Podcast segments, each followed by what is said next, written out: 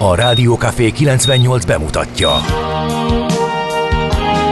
A Fekete Erdőn is túl, a város szélén, a hatos számú korteremben, egy olyan városban, ahol a vészhelyzetek mindennaposak, és bármi megtörténhet. És meg is történik. Ahol a kisbefektetők nap mint nap a tőzsdei kilengések között egyensúlyoznak. Egy eséssel már is megtörténhet a baj. Segítség! Csak négy doktoron múlik a biztos felépülés. Doktorulakat várják a négyes műtőben. Egy fáradt, de mindenre elszánt és profi csapat vigyáz az egészségre minden reggel. És kik ezek a kitartó szamaritánusok? Négy orvos, egy módszer és egy bögre kávé. Ács Gábor, Gede Balázs, Kantor Endre és Mihálovics András. A főorvosi szobából pedig Profit professzor adja a helyes diagnózist. Humor, emberi sorsok, közönséges balesetek és profi megoldások. Néha sürgősségi, néha félig zárt osztály. A Gazdasági Muppet Show minden hétköznap reggel. Te is figyelj! Neked is írjuk a receptet! De miért? Ha nincs pénzed azért, ha megvan, akkor pedig azért. Millás reggeli. Egy kis kanállal minden reggel, és minden rendben lesz. Millás reggeli főtámogatója a Schiller Flotta Kft.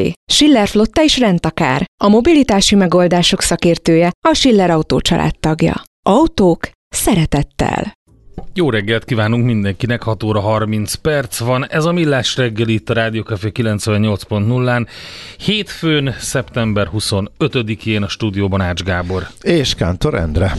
Kérdezte egy kedves hallgató valahol, vagy messengeren, vagy e-mailben, már nem emlékszem. Biztos, hogy a kettő közül valamelyiken, mert még nem sikerült be applikálnom ide a Tehát többi 0630 csatornánkat. 698 0 98 0, hogy honnan jött ez, hogy segítsünk, hogy honnan jött ez, hogy egymást mutatjuk be. Ez egy nagyon régi történet, hogy igen, hogy nem magunkat mondjuk. És ebből korábban voltak félreértések is, de ez egy nagyon régi sztori, még talán a um, forintos percek idején kezdett kialakulni az Estefem frekvenciáján, amikor um, félig meddig ilyen um, angol száz uh, tévés mintára kezdtük ezt így mondogatni, és akkor on- onnantól kezdve egy ilyen Hát egy ilyen szokássá vált. És uh, valami olyasmi is van benne, hogy a másikat üdvözöljük és bemutatjuk, hogy ki van a stúdióban, nem pedig magunkat toljuk előtérbe. Úgyhogy ez a története ennek. Na, jönnek az üzenetek? Még nem, majd csak nagyon lassacskán, de leragadtam egy péntekinél, mert ugye akkor én nem ezt az, ezt az oldalt láttam, láttam te is, Az nem Ács Gábor. de egy Egy memória állít- gyógyszer. Egy memória gyógyszer reklámja, ami egy picit talán emlékeztethette a kedves hallgatót az én fizimiskámra. De jó, de hát ezt, És te, a- ezt mondjuk, mit tudom én, te 30 év múlva leszel ilyen. Hát remélem, de hát miért a, az őszülés az Ja, és nagyjából az- az mindegy. Szóval a felejts el a memória gondokat. Nagyon vicces, Lehet, hogy- de az nem Ács Gábor. Lehet, hogy pénteken egy nagyon hosszú és hangos ő, vagy pedig nem tudom, mi válthatta ezt ki, vagy csak szembe jött ez a Nem, csak a hirdetés, és, fizimiska. és erre emlékeztette a hallgatót. Eh, Na, azt mondja, hogy eh, dékartás itt van, igen. Pécs felé visz dékartás útja, úgyhogy ma nem tudjuk meg a De azt mondta, hogy egyelőre menetidőt. tünet és akadálymentes a városon keresztül, majd jelentkezik a menetidővel később. Köszönjük szépen. Na, meg az útvonal is, mert a Pécs az nekem mindig a nagy dilemma, Hát mi, hogy, hatos? hogy merre megy. Hát nem. miért? Hát azért, mert van egy 60 kilométeres kitérő a végén. Hát azért. Tehát le kell, le kell jönni korábban. Szexárdán lejössz, és utána mész a, a régi hatoson. Én meg jobban szeretem a Siófok, és ott a Somogyi dombokon keresztül. Hát domb- az, az Irex- kanyargós, össze-vissza. De igen, gyönyörű szép, persze, de hát az nem jó haladásra. De időben ugyanannyi majdnem. Ne viccelj. De képzeld, de van 10 Á, perc különbség, és sokkal szebb és, nem. és kellemesebb. Ha ott nem beáll, olyan ha ott beáll de nem, kanyargós, meg dimbes dombos, és hogyha ott beáll eléd valaki 70-nel, akkor nem tudod megelőzni. Hát bizonyos szakaszokon, de például ott már kiegyenesedik Dombóvár, ott még nagyon hosszú egyenes van. Na jól van, akkor D-kartás, és várjuk ott, az és ott, információt. és ott van a gyerekek kedvence, az ugratós Hát szakasz. igen, ott van Az persze, az, tök hepehupás, jó, igen, és amit- szép is. Ahol Ti is azt csináljátok, hogy Igen, mindig ha, fel kell gyorsítani, hogy kicsit ugráljanak az hagyjátok autóban. elmenni a, előtte. A, kíváncsi lennék, hogy hányan. Az ott hol van? Sárt után, ugye? Azt hiszem a... Na jó, akkor ez Igen. másnak is megvan. Jó, szóval én nem szeretek akkor átkerülni Pécs felé, hogy az autópályán Hát a, sokkal drágább így, Szexádról úgyhogy- a régi hatoson, addig az M6-os, az viszonylag egyszerű Na, szakasz. ott is azért a- ki lehet fogni a forgalmat, meg a előzést, Hát hogy megcsinálták ezeket a gyorsítós sávokat Hmm. ott Mecseknádas után, ott már könnyű. meg a sok falu. Van falu, Jó, igen. oké. Na, mindegy, majd megír a D-kartás kíváncsiak, hogy ő merre közlekedik. Az eufrozinákat üdvözöljük, és a kendéket, boldog névnapot nektek, eh, ahogy a kleofások, kilók, kundok, eh, rikardák és solym, solymárok is ünnepelnek. Solymár, aki nem lett város, mert nem akar, de hogy ugye ez a hétvége egyik híre volt. Azt Igen, hiszem, igen, hogy pont is van. Solymár is a nevét ünnepli ma. Az események közül érdemes kiemelni, hogy mi történt a világ történelemben. 1513-ban Vasco Núñez de Balboa, spanyol felfedező, első európaiként megpillantotta a csendes óceánt, legalábbis dokumentáltan. Lehet, hogy volt korábban, aki megpillantotta, de ez nem derült ki. Vasco Núñez de Balboáról viszont igen. 1676, ez is egy érdekes dátum, a Greenwichi Királyi Obszervatóriumban két pontos órát helyeznek üzembe. Eszméletlen fontos volt, sőt, hogy legyen egyáltalán pontos óra később azoknál is, akik elutaznak, el, elhajóznak, és hogy így föl tudják a szélességi, hosszúsági fokokat pontosan térképezni. Ez a Greenwichben egyébként szerintem még mindig láthatóak, hogyha jól emlékszem, ezek. A 1926 Henry Ford bevezette a napi 8 órás és heti 5 napos munkaidőt. Erről beszéltünk egyszer, hogy ez nem is biztos, hogy, hogy az ő találmánya, de hogy ezt ő intézményesítette, az biztos. Aztán üzembe lépett az első transatlanti telefonkábel 1956. Onnantól kezdve Hívják. hívják kábelnek. Kábelnek a, a do- dollár, dollár font. font árfolyamot is, igen, igen. Úgyhogy amikor van a szignálunkban az a kábel kifejezés, az erre vonatkozik. És megnyílik Gustav Flaubert híd eh, 2008-ban Európa leghosszabb és legmagasabb mozgó hídja. Ezeket találtam. Na, te kit emelnél ki a születésnaposok közül? Természetesen Michael Douglas. Természetesen. Miért? Hát, Nem tudom, én, én A tökre, kedvenced a sorból. azt mondom, a legnagyobb kedvencem, de azért tökre bírom. Amiket csinált, Mark Hamill nyilván nem ugyanaz a Luke. kategória, de Van, azért akinek nagyobb. Van, van, akinek... van, akinek nagyobb, így van, Meg nem ugyanaz, is, de meglepődtem egyébként, hogy köztük csak 7 év Érdekes. különbség van, vagy többet Igen. tippeltem volna, de Igen. jobban belegondolok, Érdekes. akkor persze, igen. Tehát 44-es Michael Douglas és 51-ben született Mark Hamill. William Faulkner, Nobel-díjas amerikai írót emeljük még 1897, és egy nagyon érdekes um, figura, és egy érdekes dolog ez a, a Gaudiopolis, ez megvan? Steló Gábor, evangélikus lelkész 1909-ben született ezen a napon, és az a, ez egy ez egy gyerekköztársaság volt a Pax gyermekotthonban, Zugligetben, Uh-huh. 45 és 50 között, és ugye um, a lakók szerepet kaptak a Valahol Európában című filmben. Igen. Innen is lehet eh, ismerős a Gaudiopolis és Stelo Gábornak a neve.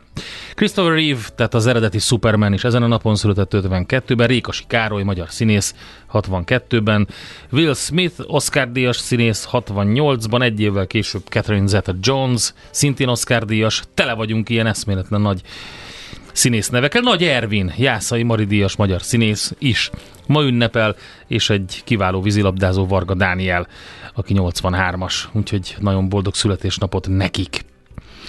Kezdjük gyorsan. Ja igen, ezt nem tudom, hogy hallottad, de mert a múltkor szerintem nem veled voltam adásban. Na, Megjelent egy új lemeze a Public Service Broadcastingnek, ez nem most jelent meg szerintem, hanem tavaly, hogyha jól emlékszem, minden esetre így jó rácsodálkoztam, mert nem követtem a karrierjüket, és nagyon érdekes kollaborációk vannak, különböző színész, különböző zenészekkel játszanak együtt, énekesekkel, úgyhogy innen következik a Blue Heaven.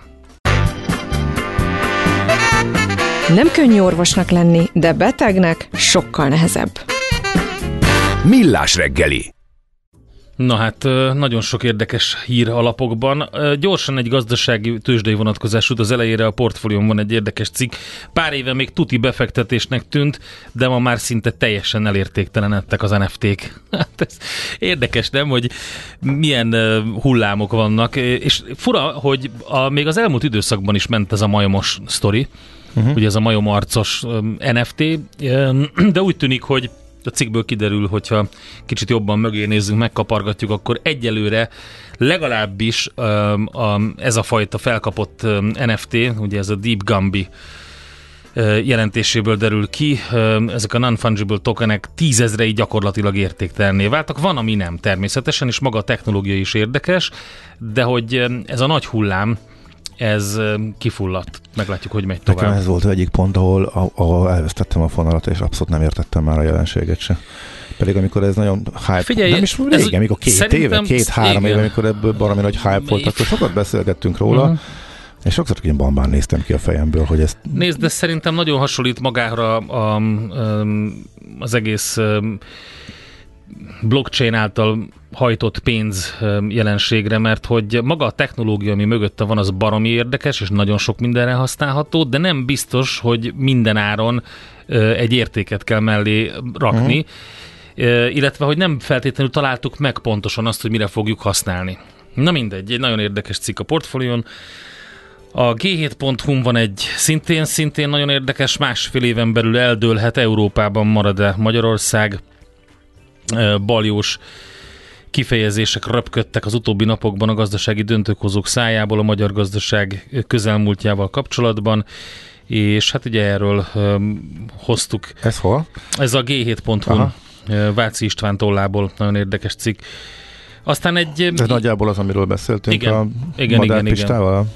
pénteken, meg most az ismétlésben Meg hát is. arról, Aha. hogy ugye át akarnak ütni egy olyan tervezetet, hogy a renitenskedő országokat, azokat így lényegében teljesen le- levagdoshassák a szárnyaikat, és mindenféle jók nélkül mhm. maradhassanak. Uh-huh. Szóval egy másik a Telexen, az orosz mozik legnagyobb slágere a Barbie netről letöltött kalózmásolata. Ugye ahogy egyébként így simán lemásolták a nagy gyorsétteremláncokat, nincsen, aki visszatartsa az orosz mozikat, hogy kalózfilmeket toljanak be. Én hoztam neked egy korábbi, vagy nem a legfrissebbek közül válogattam ide a lapszemlébe, de a múlt héten emlékszem, hogy te is egy, hát mosolyogtál a nem létező bajszod alatt. Ja, igen. Azon a Mi, híren, de, hol nekem bajszom? Muszukajev. Ja, jó, csak, ha, jó, csak ha van ott más is, akkor nem olyan föltűnő. Ja, értem. Tehát, ugye szakállasoknál nekem nem tűnik fel, hogy bajusz is van. Nyilván, ja. nyilván föltűnőbb lenne, hogyha bajusz hiányozna a szakál mellől, de igen, teljesen igazad van. Szóval Muszukajev Ismail. A magyar birkozó. A, a magyar birkozó bajnok, mert hogy ő világbajnok lett. 44 év után szerzett a magyar szabadfogású birkozásnak nem érmet, és nyilván ránézel a a nagyhajú, nagyszakállú fiatalemberre. Hát meg a nevéből akkor... is kiderül szerintem, hogy nem innen pátyról származik. De, igen, de nagyon érdekes a sztoria, és a, a Telex e, megírta, hogy hogyan is működik ez az egész.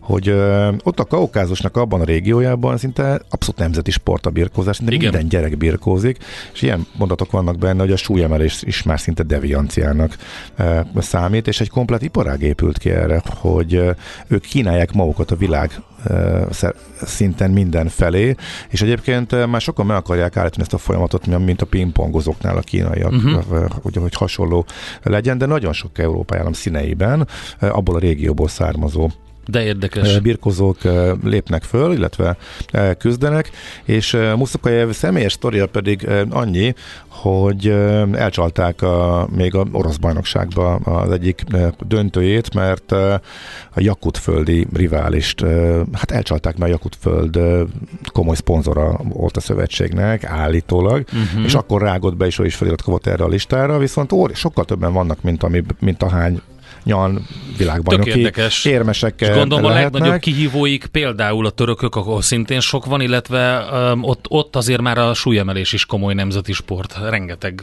török súlyemelő van.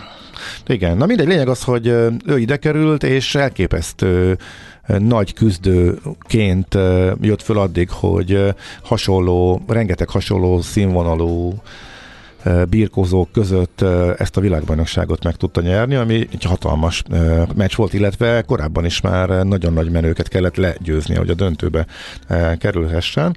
Úgyhogy tök érdekes. Egyébként itt akarják tartani, már idéznék a itteni szövetség vezetőjétől, szeretnénk bevonni őket edzők, őt edzőként is a munkába, de egyébként egy hónapot van Magyarországon, és amúgy nagy részt Aha. ott vannak az edző, jó edzőpartnerek otthon neki, ahol hát visszaér, és azt mondja, idévek a kinézete marcona, de egyébként jó srác. A banketten nem ivott alkoholt, muszlim hitének megfelelően imádja a gyerekeket, neki is van három.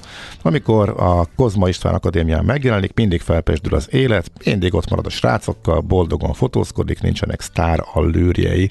Úgyhogy ennyit érdemes mindenképpen tudni a friss magyar birkozó világbajnok történetéről, aki ezek szerint lehet, hogy itt ragad, és nem csak egy ilyen kvázi kiajánlás alapján, honosítás Aha, nem keretében szerez Magyarországnak Igen.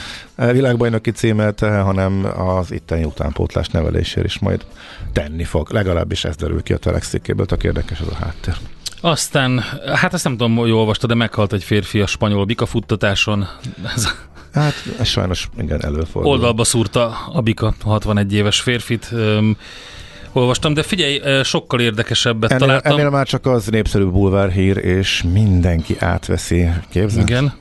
Hát nem szállt föl egy repülő az időjárás ja, miatt, és igen, a magyarok, igen, igen. a magyarok is ott ragadtak. Ott ragadtak a magyarok. A Velence Hazajöttek a magyarok. Azt a mindenség. Megérkeztek. Haza is jöttek. Több órás késéssel megérkeztek a magyarok. Igen. A vezető hír persze. Eddig hát ez tartott a nyilván. tiltás, újra járhatnak a motorosok a Visegrádi Panoráma úton, írja Mhm. a 444 és ami továbbra is nagyon érdekes, erre nem gondoltunk bele, amikor beszéltünk a magára a rendszerről, kegyetlen nagy pofont kaphatnak a kempingezők. Ugye biztos te is láttad, hogy egyre többen eh, mászkálnak ilyen ö, hogy hívják ezt, ilyen integrált kempingautókkal, tehát az, amíg a nem vo- ezt nem utánfutó, olvastam tovább, ez ezt majd te fogod elmondani, hogy miért kapnak Ugyanis nagy pofont. azért, mert hogy a, a jelentősen drágul a három és fél tonna ösztömeget meghaladó lakóautók útdíj, ami után Ja, átkerülnek az E-matrica rendszerből az E-útdíjba. Aha. Ugye, ami azt jelenti, hogy nem lehet éves matricát venni, hanem minden gyorsforgalmi úton és minden fizető főúton fizetni kell a használat és a környezetvédelmi besorolás függvényében, illetve arányában. Mindez egy olyan időszakban, amikor a Hugo rendszerben több hullámban emelkednek majd a díjak, és jelenleg még pontosan nem lehet tudni mennyivel. A lakóautóbérlés eddig is a tehetősebbek utazási formája volt, nem tudom, nézegette de az árakat. Úgyhogy eh, szezonban brutális, uh-huh. de egy nagyon divatos, és ugye minden, azt a mobilitást megadja, hogy Igen, bárhova mehetsz vele. Mindenki ugyanabban a két hónapban akarja Igen, így van. És így a szektor vélhetően kiheveri majd a drágulást minden esetre. Ez nem lesz egy egyszerű sztori, mert teljesen más a, az EU díjrendszerben részt venni ebben az egészben. Ötször futottam neki, és sose jött ki a matek, hogy Nem jött ki, nem, nem nekem pedig sem. anny- annyira, bár figyelj, az útvonal is a fejembe volt, hogy egész, bejárjuk egész Skandináviát, Hát az persze, északi nagyon fokig fölmegyünk, igen. fölmegyünk Norvégiába, Lofoten, északi, Nem, északi ezt fok, nem úgy kell. visszajövünk Finnországba, Baltikum, á, csak egy jó kis lakóautó kell, de Hát ezt annyira horrorisztikus kell volt, és nem, megvenni, nem lehet. máshogy nem, nem lehet aztán kigazdálkodni, mint egy nyaralót. Na mindegy, nem tettem le róla, majd egyszer. Követ, Valahogy követ, össze, következő összejön. válságban, vagy Valahogy nem tudom. csak összejön.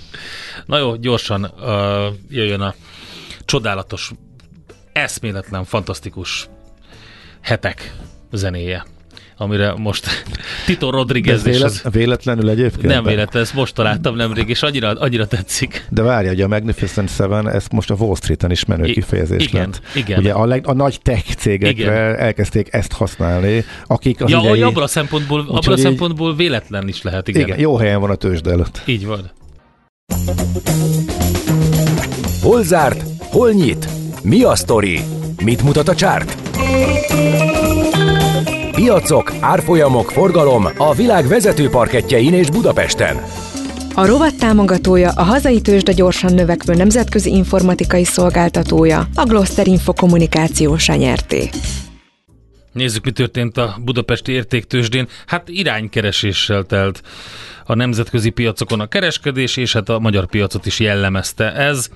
Nagyobb kilengések mellett ugye a pozitív és negatív tartomány között ingadozott a Bux, aztán végül az döntött el a végső irányt, hogy az OTP-nek nem sikerült a 13.400 forintos szint fölé visszajutni, így aztán az utolsó órákban jött egy lefordulás, komolyabb lefordulás, és hát ugye láttuk, hogy milyen hektikusan mozgott például a bankpapír korábban a közgazdász vándorgyűlésen elhangzottakkal gyakorlatilag párhuzamban erről beszélgettünk utána Madár Istvánnal pénteken, ezt lehetett hallani a 6 órás ismétlésben.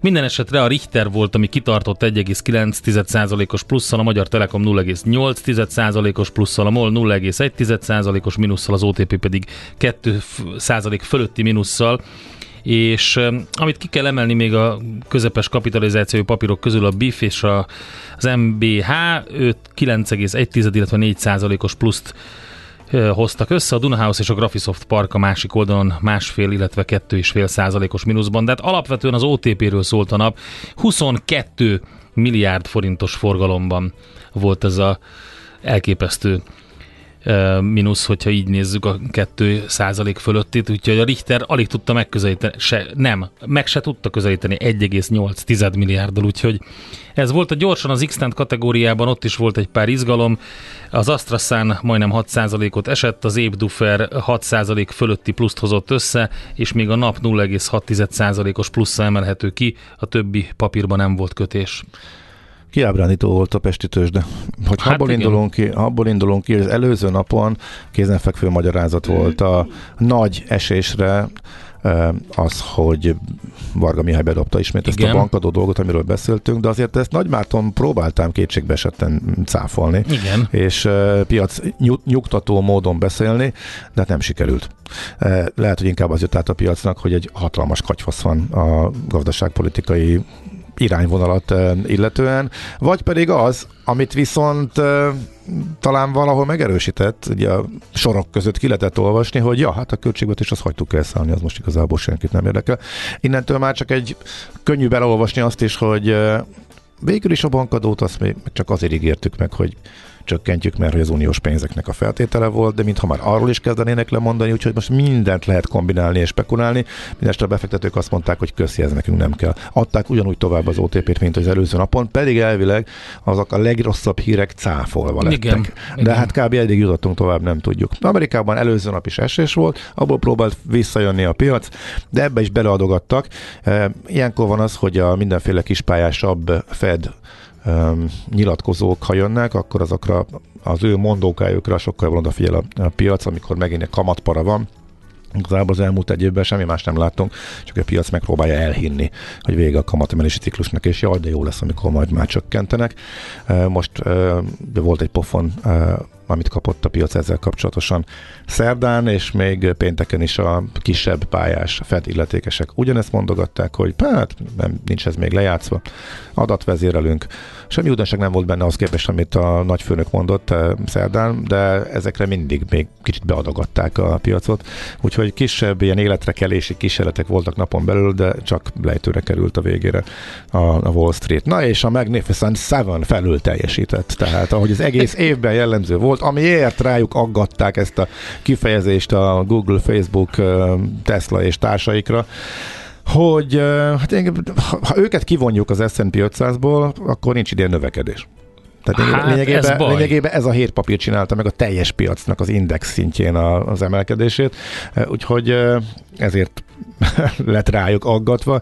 Ők most is fölül teljesítettek, az Apple is emelkedett, Nvidia is fölfelé ment, és általában is a technológiai szektor a mínuszos napon a legjobbak között volt, pluszban lényegében csak az zár, tehát a az IT és az energetika, meg még néhány nagyobb autógyár tudott emelkedni mert hogy biztatóak a tárgyalások itt a sztrájkokkal kapcsolatosan állítólag, úgyhogy ezek voltak a legfontosabb Wall Street-i hírek. Tőzsdei helyzetkép hangzott el a Millás reggeliben. A rovat támogatója a hazai tőzsde gyorsan növekvő nemzetközi informatikai szolgáltatója, a Gloster Info kommunikációs nyerté. Hát, ha a Gede tudna róla, bizonyára nem hagyná Mit? Már, hát, hogy itt ülünk a sötétben. Ja, Hát, megmondom őszintén, nekem is felmerült, az hogy Andi. felkapcsolom a lámpát, mert nem látok semmit. Én rád gondolok. szíves, tehát, hogy, fel. Hogy ezt hogy fogod tudni felolvasni? Mert Ö, itt napról napra... sehogy. Nem tudom. Mi nagyon szeretünk a sötétben ücsörögni, de szerintem téged, téged azért megmentenénk. Tehát eljött az a Akkor pillanat, amikor már hétkor is, hétkor Jó, annyira felkapcsoljuk a villanyt. Köszönöm szépen. és legyen világosság. Mi a helyzet? Milyen volt a hétvége? J- Jó, pihenős. Hát ez olyan volt kb. mint a, ez a jó sztorim, amikor egyik barátom egy kisfiát megkérdezte vacsora közben, hogy hogy ízlik a fasírt, és azt mondta, hogy olyan finomka. Nem, jó volt. A hétvége csúcspontja a lecsó volt. Imádom Na. a lecsót. Ú, én is. Ígérted is, hogy majd ízelítőt kaphatunk belőle. Ja, és most nem hoztam. Hát akkor Majd- kénytelen leszek megint valamikor. csinálni, jól van. Okay. Mindenki csináljon lecsót. Nagyon finom étel, itt a, abszolút benne vagyunk jó, a szezonban. Pész, mindenhogy jó. Na jó, megyünk tovább, és Budapest te csodás rovatunk játékunk is lesz, illetve azt vizsgáljuk majd ébresztő témánkban, hogy hát nem tudják befejezni a kínaiak a Budapest-Belgrád építését, és ez ugye eléggé komoly, súlyos 10 milliárdokba kerülhet nekünk, hogy mi lesz ezzel az egésszel a giga beruházással, erről fogunk majd beszélgetni Andó Gergelyel. A mai világban könnyen félrevezetnek a csodadoktorok és a hihetetlen megoldások. Az eredmény? Hája pocim marad, a fej még mindig tar, a profit meg az ablakban. De már is segítenek a legjobb orvosok. Doktor megelégedés, doktor higgadság, doktor vidámság és doktor nyugalom. Doktor úr, ennek össze-visszaver a GDP-je, a pulzusa meg egy csökkenő gyertya. Két végéről égette. Ezt visszakalapáljuk, és olyan hozamgörbénk lesz, amilyet még dr. Alonso Mózdi sem látott. Millás reggeli. A gazdasági Muppet Show. Figyelem! Fogyasztása függőséget okoz. A Millás reggeli főtámogatója a Schiller Flotta Kft. Schiller Flotta is rendtakár. A mobilitási megoldások szakértője a Schiller Autó tagja. Autók szeretettel.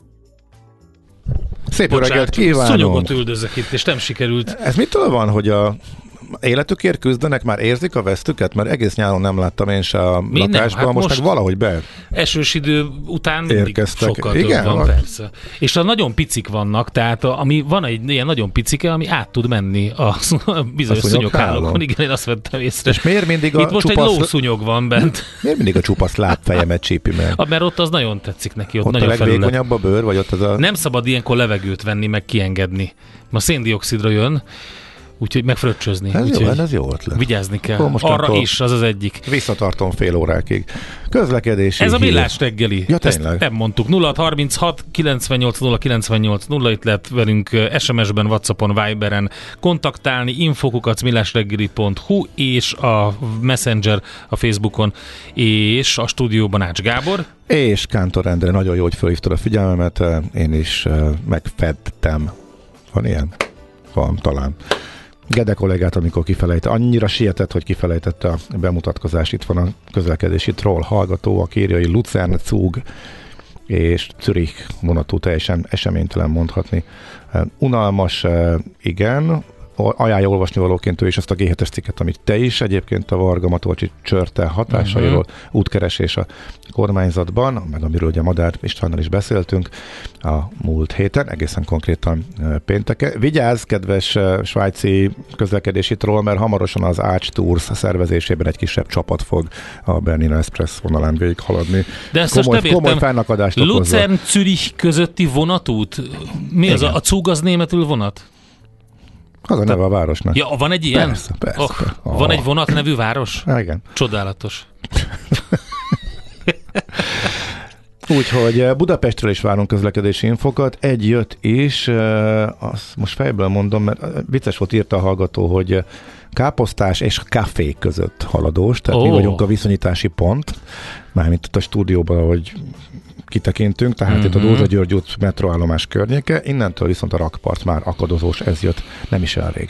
Köszönjük szépen. Egyre nagyobb buborékban élünk, de milyen szép és színes ez a buborék. Budapest, Budapest, te csodás! Hírek, információk, események, érdekességek a fővárosból és környékéről.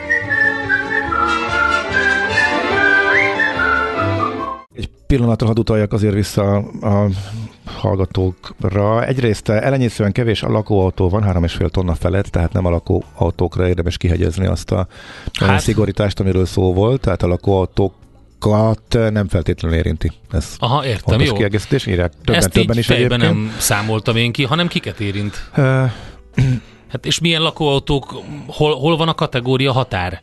Ezek a nem részletezték a hallgatók. nagyobbak, ezek, ezek biztos három és fél tonna fölött vannak, nem?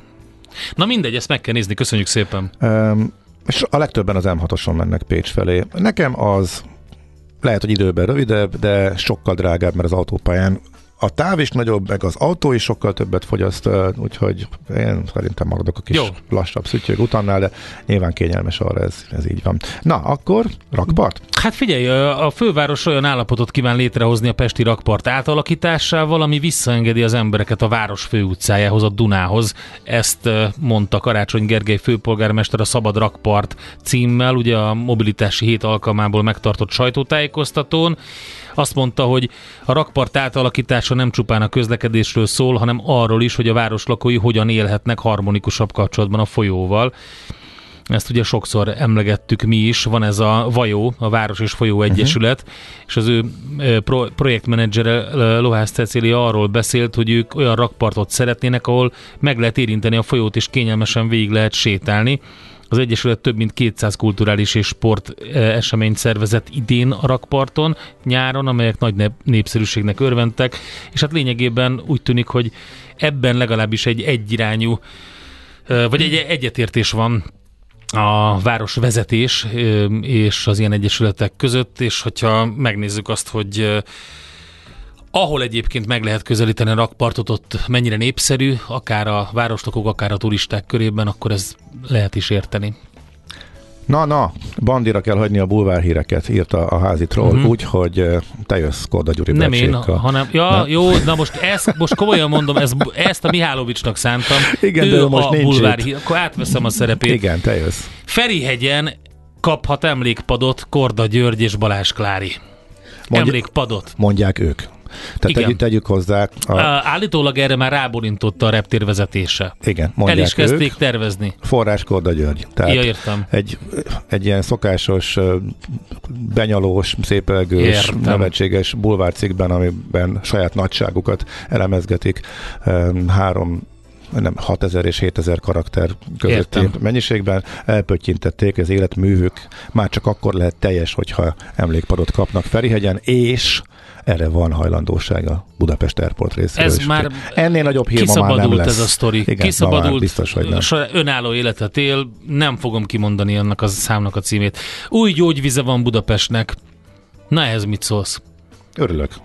A közelmúltban bővült a, a fővárosi gyógyvizes fürdők köre, és most már 27 darab olyan kúttal rendelkezik Budapest, amelyek gyógyvíz minősítésű vizet adnak. Egy részét ezeknek jelenleg nem hasznosítják, illetve többet is ivókúra formájában alkalmaznak. A legújabb fővárosi gyógyvíz viszont fürdőzés formájában fejti ki a kedvező hatását, úgyhogy ez egy érdekes Még egy észrevétel a lakóautós hírhez. Nem egyértelmű a szövegezés, mert csak reménykedni lehet, hogy tényleg a 3,5 tonna feletti lakóautókra vonatkozik csak az új rendelet, ahogy egyébként Ausztriában és Szlovákiában is van.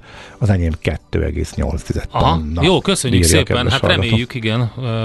Biztos, hogy kellemetlen, hogyha vonatkozik ezekre is. Na, menjünk tovább. Nekünk a Gellért hegy a Himalája. A Millás reggeli fővárosi és agglomerációs infóbuborékja hangzott el. Tudod, mi az a koktél cseresznye? Hát azt, hogy hol szeret a cápa, akkor figyelj, mert játék következik. Minden nap egy páros belépőt sorsolunk ki Gábor még egy koncertjének szeptember 29-i főpróbájára az esemény szervező Encore Production Kft. jó voltából. Mai kérdésünk a következő. Melyik zenekarban nem játszott Presser Gábor? A. LGT, B. Omega vagy C. Metro? A helyes megfejtéseket ma délután 4 óráig várjuk a játékukat rádiókafé98.hu e-mail címre.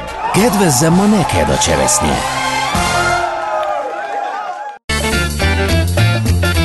Az egészségügy olyan hatalmas fejlődésen ment keresztül, hogy ma már jószerével egyetlen egészséges ember sem él a Földön. Gábor, Millás reggeli. Gábor biztos uh, hallottad, hogy hogy zakatolt a vonat az előző felvételen.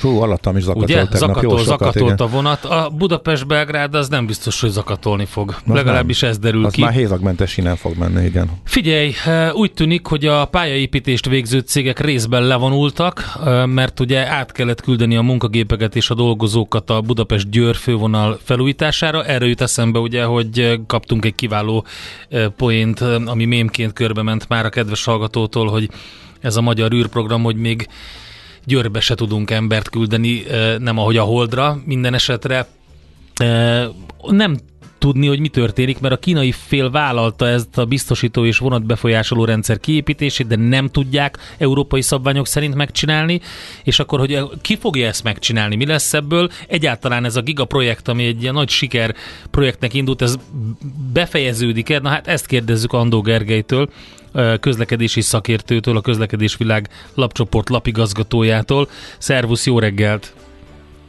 Sziasztok, jó reggelt! Ugye ezt érdemes ketté Úgy választani. A... nagy divatja van ennek a levonulásosdinak a, a vasúti pályaépítésekről. Nem ez volt a idei első eset, hogy egy finanszírozási vagy műszaki konfliktus kapcsán ehhez a megoldáshoz folyamodott a kivitelező. A Szeged-Röszke vasútvonal építése is szünetelt, ez is meglehetősen nagy pénzt kapott a sajtóban.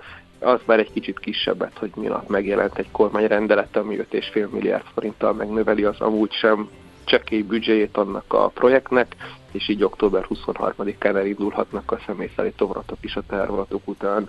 Akkor végül ú- itt a legújabb az, hogy utolérték magukat, tehát az eredetileg bejelentett október 23-ai személyforgalmi indulás, akkor az tartható? Hát a műszaki kompromisszumok száma ugye itt a kérdés. Természetesen USGI motorvonatok tudnak közlekedni, ami a villamos felső vezeték bekapcsolását nem tette szükségessé, és a korszerű elektronikus biztosító berendezés helyett egy jelzőberendezés szerepel a röszkei állomás mellett a hivatalos listában, ami megint csak azt mutatja, hogy egy kényszer egyszerűsített megoldás átmenetileg lett ott telepítve, és van a befolyásolásról sincsen semmiféle szó, miközben ott is a ETCS Level 2 volt betűzve, mint világ legkorszerűbb vonatbefolyásolási rendszere, és ehelyett van a semmi a hó- végére, október hó végére. A semmi az mit jelent ilyen állomástávú közlekedés, hogy amikor az el, előző odaért, hát, akkor lehet utána indítani a állomás- másikat? Nem, a, a, a, a, a vonatbefolyásolás a mozdony, illetve a jármű és a Mhm. pálya között teremt digitális vagy elektronikus kapcsolatot. Ebből most itt az lesz, hogy a mozdonyvezető két szeme marad továbbra is a megállók a jelző előtt, vagy nem kérdésnél az eldöntő faktor. Uh-huh. Ha le van csukva a szeme, akkor nyilván nem veszi észre, és akkor nem áll meg. Ez hivatott lenne az a vonatbefolyásolás kicsit magasabb szintre emelni. Uh-huh. De ilyen van egyébként, azt gondolnánk, hogy már ez egy alapkövetelmény ö, 2023-ban bármelyik vasúti fővonalon, hogy mondjuk ez működjön. Hát egyrészt nem fővonal, másrészt meg sok minden lenne alapkövetelmény, ami nem tud ilyen olyan okokból megvalósulni, nem csak a vasúti közlekedésben, hanem az oktatásban vagy Mhm. az egészségügyben is. Tehát szép dolog az elvárás, de a oda vezető út ez úgy tűnik egy kicsit göröngyösebb. Én A Gergely, menjünk a- vissza erre a Budapest-Belgrádra. Ott ugye két, Bandi két sztorit is Igen, említett. az ö, egyik sztori az, hogy azok a magyar cégek, akik, akik átmentek ugye a győri vonalra elvileg, ugye a Budapest-Győr fővonal felújítását kell csinálni, és azért nem tudnak dolgozni, a másik meg ez a öm, európai szabványos balhé, hogy a kínaiak ezt nem tudják megcsinálni. Mm, Az egyik egy hasznos projekt, a hegyeshalmi felújítás. Igen. Itt a felépítmény egy nagyon súlyos élettartam problémába futott bele. Nagyon érdekes a, a tudomány fejlődése, pont az előző spotba is utaltatok rá, hogy minél több dolgot vizsgálunk, annál kevesebb az egészséges ember. Itt ez, ez történt a vasútvonalak esetén is, minél újabb módszerekkel vizsgálják meg a pályát, annál több olyan dologra derül fény, amit eddig nem tudtak műszeresen vagy máshogy vizsgálni. Ez lett az, aki el, elhíresült húzóerő vizsgálat, ami megállapította, hogy a a fa tiplik a betonaljakban, amik a síneket lennének hivatottak fogni, 45 év alatt csodák csodájára elkorhattak, ami azért annyira nem lehetett nagy meglepetés, hiszen 30 év a tervezett élettartam, úgyhogy 45 körül azért már lehetnek gondok. A probléma azért nagyobb, mint amekkorának látszik, mert annak idején, a 80-as években, amikor ezeket a pályákat építették, akkor még a magyar építőipar évi 4-500 kilométeren képes volt a vasúti felépítményeket cserélni. Sajnálatos módon homogén technológiával, tehát ugyan ilyen betonaljak, tiplik és leerősítések kerültek a vonalak százaira. Úgyhogy most a MÁV futva az események után, illetve élve ezzel az új technológiával vonalról vonalra méri be ezek, az, ezeket az idősebb pályáit, hogy azok milyen állapotban vannak, és csodák csodájára ugyanolyan állapotban vannak, mint a hegyes halmi, tehát itt nem arról van szó, hogy extrém vonatterhelés hatására jelentős deformálódtak volna ezek, hanem az időjárás miatt is deformálódtak, ahol mutatóba jártak csak nehéz tehervonatok tehát például a Kokány, Esztergom és Almás fűzítő között is már csak 20-szal közlekedhetnek a tehervonatok. Ott a BZ mód képviseli a személyszállítást, annak megkegyelmeztek, és ő még mindig mehet 40-nel, meg 60-nal. Oké, okay, de hát ez, ez egy jó projekt, hogy, hogy, hogy onnan átmentek és elkezdték ezt csinálni, ugye a Budapest-Győr fővonalat, de, de ugye... De azért kellett átmenni, mert nincs annyi kapacitás, tehát egyszerre kettőt párzamosan nem, nem lehetett ezek szerint? Meg nincs ez a gazdag ország, akinek ilyen átépítő gépéből, ami gyakorlatilag egy kilométer pályát átépít egy óra alatt, többet kéne tárolnia vagy használnia. Sőt, igazából több ország szokott egyet használni. Uh-huh. Ezek nagyon előkészített projekteken szoktak dolgozni, megjelenik a gép, már elő van készítve a betonalja, a sín, meg minden a pálya mellett, vagy mögött, vagy tárolószerelvényeken, és a gépet csak befűzik, megnyomják a startgombot és elindul. Na most itt is az lett a, a megoldás, ami egyébként nem jellemző a magyar vasútépítésekre, hogy a 29 kilométert egybe zárták le pont azért, hogy a gép az így egyszer elindul, és akkor ne kelljen szakaszosan 5-8 kilométerenként minden állomás előtt megállnia, két hetet várakoznia, és akkor a következő szakasz visszahúzni, másik vágányba befűzni, azt is átépíteni, megint menni tovább egyet tehát ez egy, ez egy sokkal gyorsabb uh-huh. megoldás. Gergő, figyelj, bocsáss, mert még egy fontos kérdés, mennyire volt ez sürgős, mert a legtöbb kritika azért éri ezt, hogy volt egy sebességkorlátozás, azzal még szépen elketyegett volna ez, akár hosszabb időszakig is, de előkészítetlenül, nagyon gyorsan a miniszter döntése, Lázár miniszter döntés alapján kellett nagyon hirtelen elkezdeni, ezért nem volt idő megszervezni a pótlást, ezért kóvályogtak ott a, a fogalmatlan buszsofőrök, akik életükben nem jártak arra, stb. stb. stb. Ez tényleg ennyire sürgős volt, hogy ezt lehetett volna később is nekiállni ennek az egész egy hegyes halmi lezárásnak. Szerintem ez egy nagyon szép korképe a mai modern politikai kommunikációnak, ami itt történt. Természetesen a műszaki dolgok sosem így egyik napról a másikra romlanak annyit. Ha már úgy ítélte meg a műszaki egyetemmel közösen, hogy 100 km per óra, akkor az azt jelenti, hogy akkor utána még majd 80, 60, 40, 30, 20, 10, tehát hogy itt azért még lettek volna távlatok. A, nyilván a MÁV leírta, hogy jelen állapotában ez 3-4 perc menetidő növekedést okoz, de ha a későbbiek során ez a romlás növekszik, vagy nem kerül orvoslásra, ki tudja ugye milyen telünk lesz, akár 40 km per óráig is le lehet menni, ami már ugye egy sokkal tetemesebb menetidő növekedést okoz, majd valamikor a távolabbi jövőbe, akár jövőre két év múlva, három év múlva. Tehát azért annyira sürgősnek nem lett volna szabad lennie műszaki szempontból, viszont a, a mindenféle helyeken megjelent az, hogy a vonatok már is 20-30 perc késéssel közlekednek kvázi emiatt, pedig az igazság ezzel szemben az, hogy az összes többi okból kifolyó késésre tette ez a maga 3-4 percét, tehát valójában egy sokkal általánosabb problémát sikerült úgy benagyítani, mint hogyha ez okozná a problémák 100%-át, és ebből lett az a politikai megoldás, hogy akkor az asztalra csaptak, és akkor most azonnal.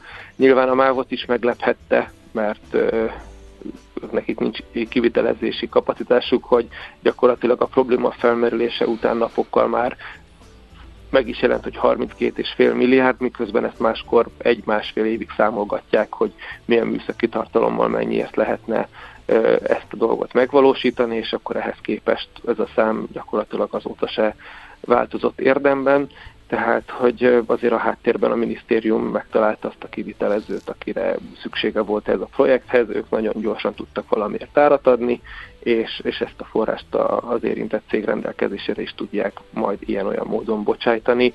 A Mávebben gyakorlatilag csak közvetítő szerepet játszik, csak ők ezt valószínűleg nem pontosan értették meg, hogy itt nekik csak egy szerepet kéne eljátszani, nem pedig aktív uh-huh. aktorként közreműködni. Aha, akkor térjünk vissza a belgrádi vonalra és a biztosító ö, berendezésekhez, ö, hogy itt most ö, a kínaiak pedig is tudták, hogy nem tudnak európai rendszereknek megfelelően szállítani, ha jól értem. De akkor magyar oldalról ez miért nem okozott problémát, hogy most, amikor már éppen menne a felújítás, és abban a szakaszba lépünk, hogy ez előkerül, hogy lassan most már a sinek lefektetésre kerültek, most már az a többi kiegészítést is meg kell csinálni, akkor ez most bukik ki, most jövünk rá, hogy nem lehet európai módon megcsinálni, és nem lehet gyors vonatok közlekedésre is alkalmas, alkalmas vasútvonalat építeni? Ezt, ezt, ezt nem értjük. Hát kult Lázár úr ebbe is megmutatta az irány immár nyilvánosan is, hogy az okoskodásnak nem sok helye van az ilyen történetekben.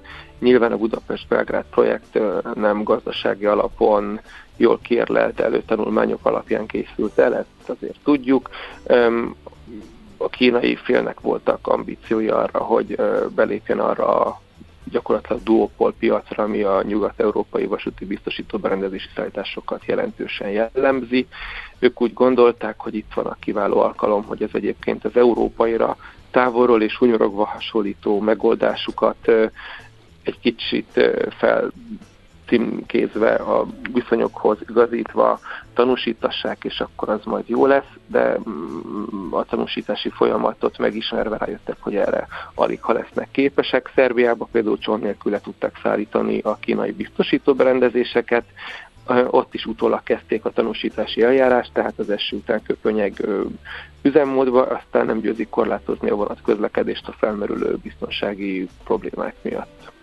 Jó, és ez az Európai Unióban ezek szerint nem működik, ha jól értem, de akkor ebből hát mi... az Európai Unióban van egy tanúsítási eljárás, tehát nem az van, hogy az EU megmondja, hogy milyen uh-huh. legyen egy berendezés, hanem azt mondja, hogy a biztonságosságát hogyan kell igazolni és ez egy irat folyóméterekben mérhető dokumentációt jelent, tehát 40-50 méternyi dokumentumot vizsgálatokról, műszeres mérésekről kell prezentálni hozzá, hogy kiüssék a megfelelő, hogy ezek az Európai Uniós szinten tanúsított szervezetek, tehát nem a magyar állam által kijelölt közlekedési hatóság ráüsse a stemplit, hogy akkor uh-huh. ez, ez biztonságos és megfelelő pont egyébként azért, mert olyan sok számmérést és ellenőrzést kell végezni, amire a nemzeti hatóságok már nem képesek, és erre született az unió részéről az a megoldás, hogy létrehoznak ilyen tanúsító szervezeteket, ugye ezeket az élet más területéről azért elég közismertek, lifteket, meg hasonlókat is se lehet csak úgy üzemeltetni, és ott se a magyar állam megy ki megnézni, hogy jó-e a lift. Uh-huh. És ezek a szervezetek pedig nem fognak olyan pecsétes papírt kiállítani a magyar állam kedves kérésére, amik, amik uh-huh. nem okay. valósak. A kínaiak meg nem tudnak ilyen nyelvű, ennyi magyar nyelvű dokumentációt beadni gyakorlatilag akkor se, hogyha ez a világ legjobb berendezése De akkor most, lenne. És akkor most mi lesz? Ugyanaz, mi, ugyanaz mint a röszkeinél, hogy itt lesz a csiliárdokért meg, megépülő vonal, amire az volt az ígéret, hogy legalább nagysebességű közlekedésre alkalmas lesz, és akkor mégis le kell butítani most, és mégis ott fognak szüttyögni. Uh, a... Pontosan, igen, igen, igen. Tehát, hogy Jaj, a, a pálya átépítés, a pályaépítés az általában úgy is köröket ver technológiai fogból kifolyólag a biztosító berendezés, nem tudunk biztosítót építeni, amíg nincs mire, mire föltenni a tengelyszámlálót, a, uh-huh. nincs hova belerakni a berendezés dobozait. Tehát, hogy a pálya maga fizikailag hamarabb el szokott készülni.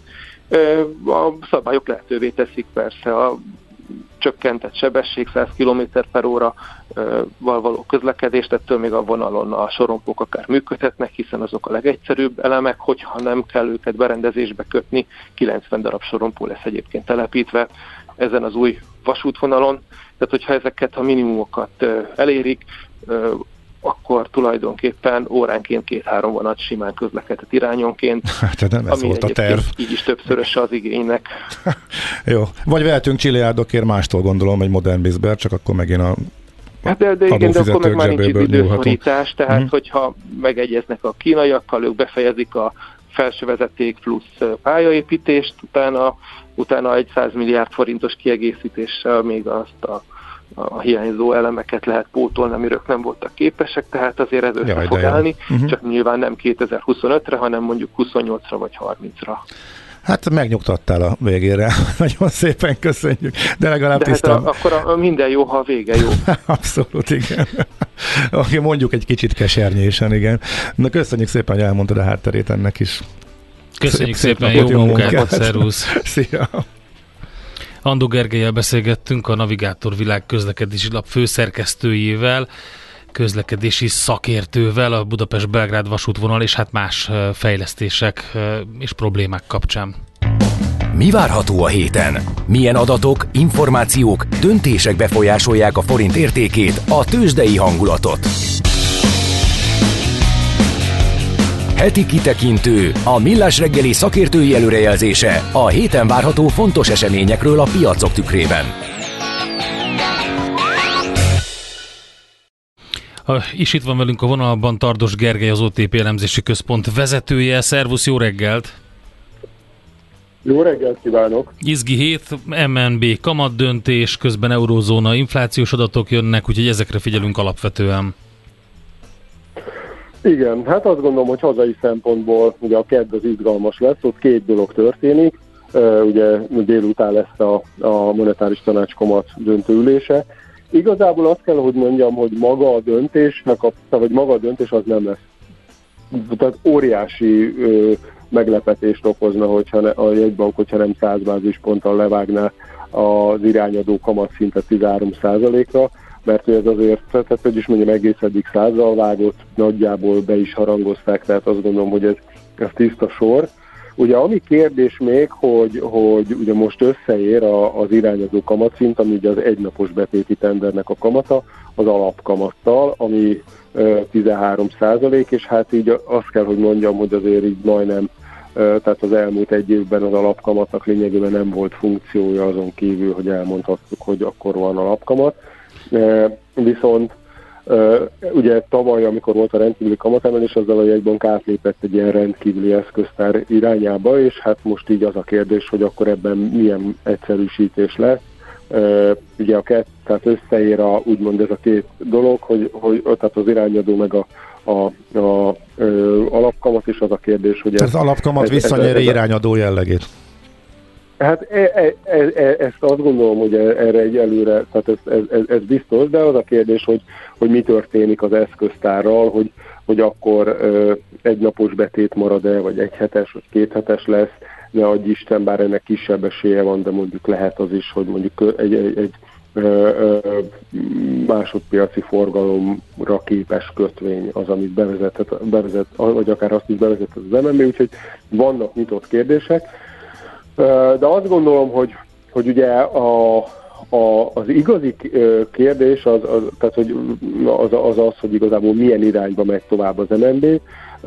Ugye az, az eddig 100 bázispontokkal vágott, és az a helyzet, hogy ha ránézünk a hazai konjunktúrára, ami, tehát ugye azért a belső kereslet nagyon sokat gyengült, és egyelőre hát olyan nagy feltámadás ebben nem látszik, az infláció pedig a tavalyi hát hogy is mondjam, elképesztő száguldás után elkezdett mérséklődni, és hogyha nem arra koncentrálunk, hogy az év per év szám milyen, mert az nyilván még magas, hanem azt nézzük meg, hogy az elmúlt pár hónapban az árszint mennyit emelkedett, vagy így mondom, hogy a havi inflációk mértéke az mekkora, akkor igazából azt látjuk, hogy ez tehát, hogy, hogy, hogy valójában most már a, a, az új infláció az nagyon alacsony Magyarországon, igazából majdnem cél közeli, és így régiós összevetésben is kifejezetten alacsony, tehát hogy az elmúlt három hónap árdinamikáját kivetítve, hát valahol ilyen 3-5 százalék közötti infláció adódik.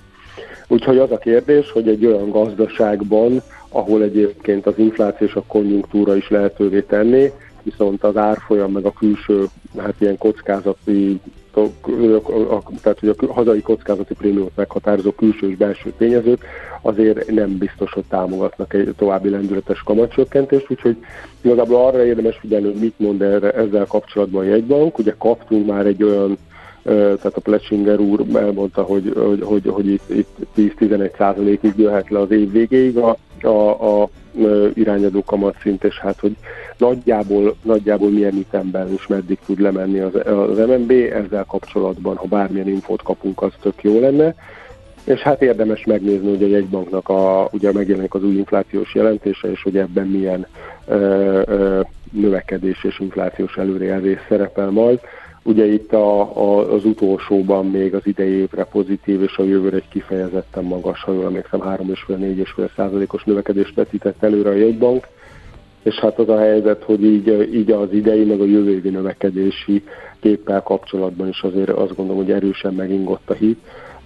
Mi azt gondoljuk, hogy, hogy nagyon nehéz amellett érvelni, hogy idén nem, nem lesz az átlagos növekedés negatív, és hát egyelőre a, a, azon kívül, hogy legyen az infláció, és amiatt a reálbérek át, átbillennek, a, vagy a reálbér dinamika átbillen pozitív tartomány, olyan túl sok más tényezőt nem látunk egyelőre, ami meghúzná jövőre a növekedést. Uh-huh, Oké, okay. akkor figyeljük, hogy mit mond a jegybank, illetve most milyen utat mutat um, lefelé. Um, eurozónából is inflációs adatok jönnek, ott mire figyeljünk? Hát uh, igazából ugye most a, a, a tehát hogy az ilyen egész eddig, így a maginfláció az ilyen 5,5 százalék körül ragadt az eurozónában, az utolsó hónapban elindult elfele, és most elvileg van arra esély, hogy úgy lendületesebben csökkenjen, ugye ez rész, részben bázis hatás, tavaly e, ilyenkor elég magas volt a havi infláció mérték az eurozónában, tehát igazából ilyen, ilyen e, érdemben őt alá eshet a, a headline infláció is, meg a maginfláció is, e, és nyilván azt gondolom, hogy ez a, ez a fő kérdés, hiszen a maginflációra kell figyelni a, az Európai Központi Banknak, és hát olyan szempontból meg érdemes magunkat felkészíteni, hogy itt, itt most lesz még egy esés, és aztán a következő hónapokban valószínűleg felfele fog tendálni legalábbis a teljes inflációs mutató alapvetően ugyan a 30%-kal magasabb olajárak miatt, ami átmenetileg lelőkheti egy pár hónapra a dezinflációs pályáról az eurozónát. Úgyhogy azt gondolom, hogy ott, ott az lesz a kérdés, és talán még egy dolog van, amiről, amire egy kevésbé szoktunk figyelni, de fontos, ez a keddi magyar fizetési mérlegadat, ahol, a, ahol igazából azt érdemes figyelni, hogy, hogy miközben tavaly arról beszéltünk, hogy elképesztően megugrott a hazai gazdaságban a, a folyómérleg hiánya alapvetően a száguldó energiaárak, és a, a, hát akkor még erősen túlfűtött kereslet miatt, ugye ennek lényegében vége van, és már az első negyed évben is nagyon lecsökkent a folyómérleg hiánya, most meg már többletben vagyunk, és hát az idei év is többletes lesz, és a fő kérdés az az, hogy tud-e annyit nőni ez a többlet, hogy igazából ez önmagában már egy komoly támasztúcson az árfolyamnak, ugye nagyon, ez egy nagyon forgalmas trade a, a, a forint, tehát nagyon sok spekulálás hűl benne, ugye azért azt látjuk, hogy a belföldiek is rendesen még, még tehát hogy, hogy, hogy, hogy nagyon sok devizát vásároltak forintból, és igazából ahogy így a folyómérleg hiánya az átfordul egy többletbe, az ugye azt jelenti, hogy, hogy elkezd javulni az devizapiacon legalábbis a külkereskedelemből adódó egyensúly, és ugye ez tud ellen tartani egyébként a, a hát így gondolom, hogy a, a, a külföldiek, illetve a hazaiaknak a devizakeresletének, uh-huh. és nyilván most még nem tartunk itt, de ahogy előre tekintünk, és ahogy arra kell számítani, hogy mondjuk a hazai beruházási ráta az, az esik tovább, ugye az ebből adódó importtartalom is mérséklődik, és ez akár egy további erőteljes javulást eredményezhet majd előre tekintve a folyómérlegben. Uh-huh. Oké, okay. nagyon szépen köszönjük ezek tök fontos eh, dolgok. Hát reméljük, hogy minden a legjobban alakul, tehát mondjuk ez is megtámasztja az árfolyamot, amely esetleg további kamacsökkentésekre ad lehetőséget, nagyobb játékteret a monetáris politikának, hát meglátjuk. Nagyon szépen köszönjük, szép napot, jó munkát! Szép napot, sziasztok! Szia, szia! Tardos Gergely, az OTP elemzési központ vezetője volt a vendégünk az elmúlt percekben.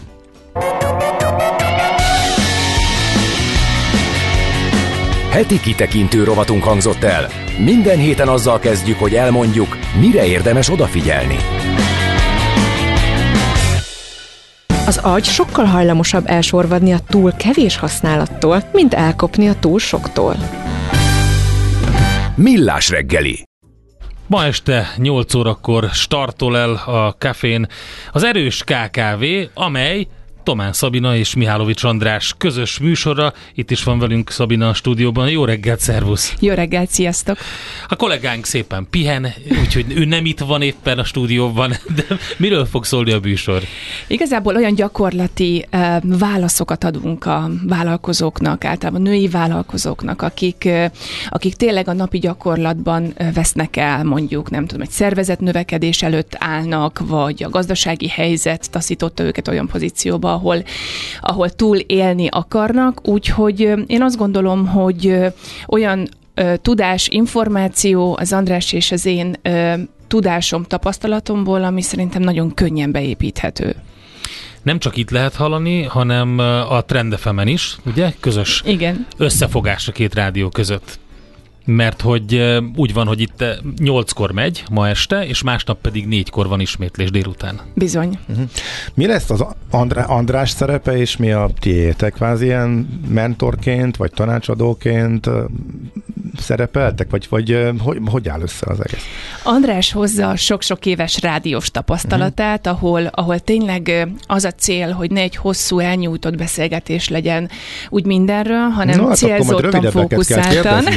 Is. Na, nagy De tapasztalat nagyon, alapján, igen. Nagyon jól csinálja, illetve én pedig próbálom azokat az adhok helyzeket, helyzeteket beilleszteni, illetve elmondani, hogy én hogy oldottam volna meg, milyen lehetőségek vannak, milyen tárház van, amivel le, él, élhet egy vállalkozó jelenleg, és mi a jövőkép. Tehát, hogy tényleg úgy moderáljuk ezt az egészet, hogy miután van egy szakmai rádiós tapasztalat, ugye gazdasági tudással, az én igazából gyakorlati tudásomat illesztjük bele a vállalkozó létébe, életébe, kérdéseibe. Uh-huh, tehát minden műsorban egy vállalkozó. Igen. Egy női lesz. vállalkozó. Egy női vállalkozó, vállalkozó. bizony, fontos, bizony. húzzuk alá. Mihálovics Andrást szeretném idézni a sajtóközleményből. Nem tudtam, mire számíthatok Szabinával és a meghívott női vállalkozókkal kapcsolatban. Óriási mondat. Na de most már Megrettent tudja. egy picit? Nem, nagyon jól kezelte itt a területet. okay. ez, ez azért ő otthon van, tehát hogy ez fontos. Az első néhány adást felvettétek, akkor már Igen. tudod, hogy hogyan működött. Hányszor kellett újra venni az Andrást? Egyszer se. Oké. Okay. Szegény. Most csak kikérem magam, András egy nagyon-nagyon-nagyon jó társpartner ebben jó, a leszállunk, leszállunk róla. Mi szeretjük frosztizni egymást. Úgyhogy. Gondoltam, hogy nem tudjuk, nem tudjuk kihagyni, kik lesznek az első vendégek. Tóth Borival, uh, Tóth Borival fogunk találkozni, aki egy divattervező, és nagyon érdekes az ő útja, az ő vállalkozói létje, hisz többször uh, cserélt befektetőt, többször próbálkozott uh, úgy uh, egy külső társal, aki, aki gazdaság gazdaságilag segítette volna az ő brand építését.